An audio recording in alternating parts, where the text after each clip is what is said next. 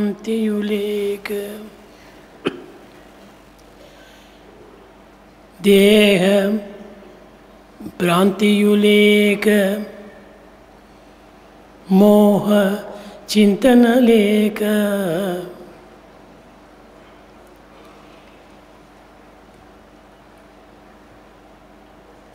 देह भ्रान्तियुलेक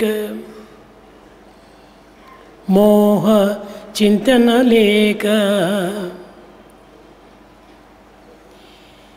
త్యాగపరులు అయిన మోహమునులు మునులు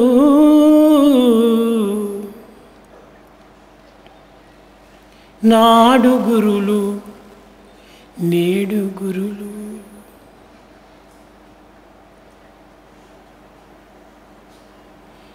దేహభ్రాంతియు లేక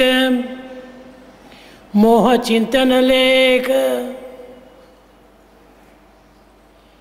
త్యాగశీలురైన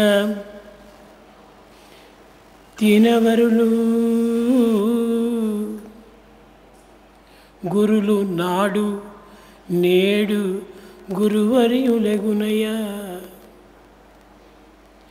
సత్యమైన మాట సాయి మాట సత్యమైన మాట సాయి మాట సత్యమైన మాట సాయి మాట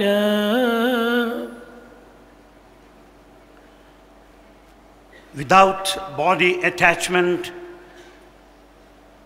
without any feelings of attachment. They are the teachers, preceptors, then and now, with the spirit of sacrifice in them. This is the word of truth of Sai.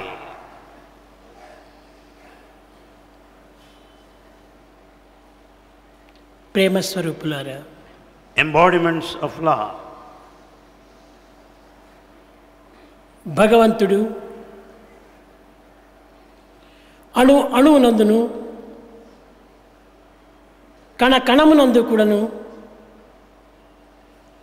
లీనమై వ్యాపించి ప్రకాశించి ప్రబోధించి ప్రదర్శింపజేయుచున్నాడు God is present in every atom and in every cell. He is within immanent, yet He is, he is spread everywhere, shining forth all over. ఉపనిషత్తులు కూడాను భగవంతుడు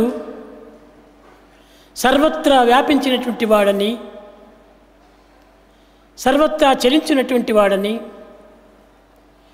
సర్వత్రా కనిపించువాడని కూడాను ప్రబోధిస్తూ వచ్చాయి Upanishads also declared long back the all pervasiveness of the divinity and the divinity that is responsible for all the motility in this world, in this universe.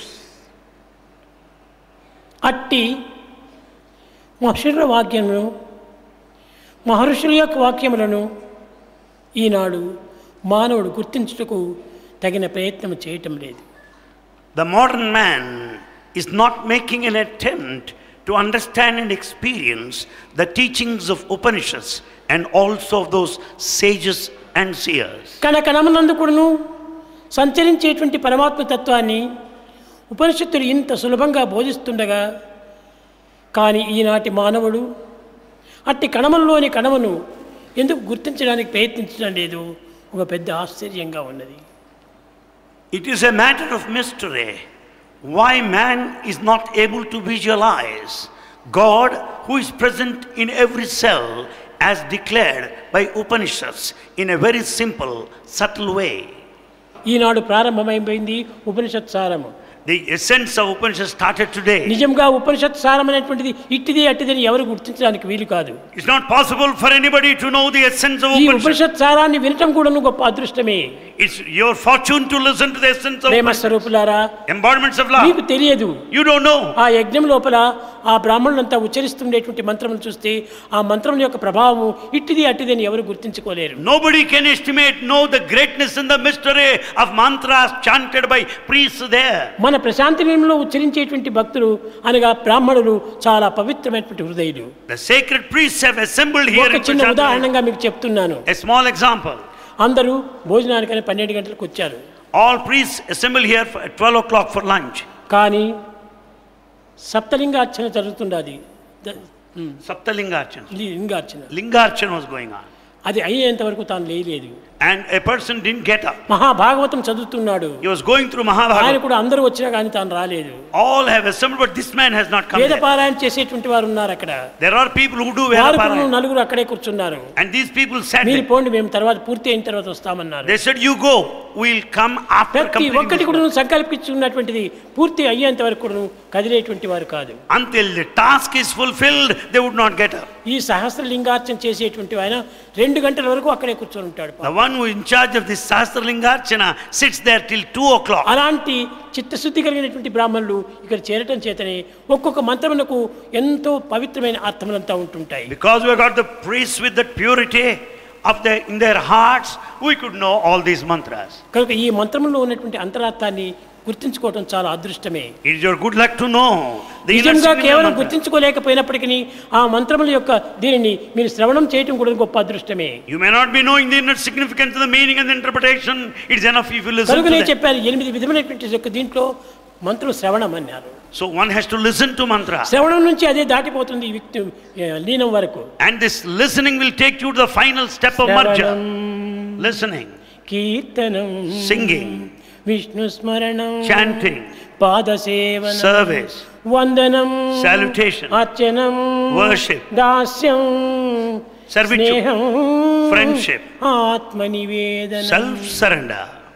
ఆ స్నేహం చేసినప్పటికీ ఆత్మనివేదన వస్తుంది When once that friendship స్నేహితులు closes, కానంత వరకు కూడాను ఆత్మనివేదన చేయడానికి వీలు కాదు the surrender is not possible until you develop closeness friendship. కనుకనే స్నేహత్వం వరకు కూడాను మనం సాధన చేయాలి So with this friendship closeness, one has to proceed in శ్రవణంలో spiritual- ప్రారంభించాలి We have to begin with listening. ఆ దివ్యమైనటువంటి శ్రవణం చేతనే భావం ఉచ్చేస్తుంది By listening to that, you'll have divine thoughts.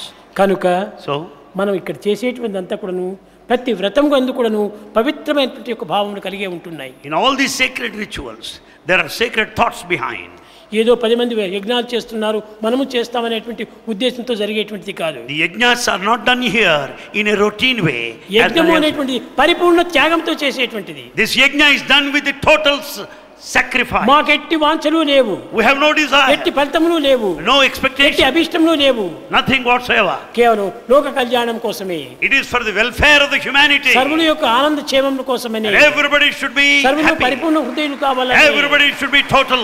అలాంటి పరిపూర్ణ హృదయులు అయ్యే నిమిత్తమై ఈ యజ్ఞం ప్రారంభిస్తున్నాం In order to make everybody happy and blissful, దేశంలో this క్షామం అంతా ritual is వచ్చింది performed. దేశంలో కరువు అంతా వచ్చింది ఈ కరువు నివారణకు ఈ కరువులు గిరువులకు నేను చూడను It, if we don't go by the famine or the drought ఏమిటి ఈ elsewhere. కరువులు What is ఇవన్నీ this? వస్తుంటాయి పోతుంటాయి They come and go. ఇలాంటి అల్పమైనటువంటి భావాలకు నేనేమాత్రము ప్రయత్నించను Bhagavan doesn't give any kind of scope for such narrow ఏది things. చేసినా శాశ్వతమైనటువంటిదిగా చేయాలి Anything that is done by Bhagavan has got ఏదైనా everlasting effect. సత్యమైనటువంటిదిగా చేయాలి It should have have a permanent effect. పవిత్రమైనటువంటిదిగా ఉండాలి It should be sacred. ప్రాప్తిని కలిగించేటువంటిదిగా ఉండాలి And it should make you deserve. కనుక రేపటి దినము ఈ యొక్క ఉపనిషత్తు యొక్క తత్వము Tomorrow, the nature of Upanishad దీని యొక్క అంతరార్థమును కూడాను and inner significance. మీరు విందురుగాక Bhagavan will speak to us along these lines.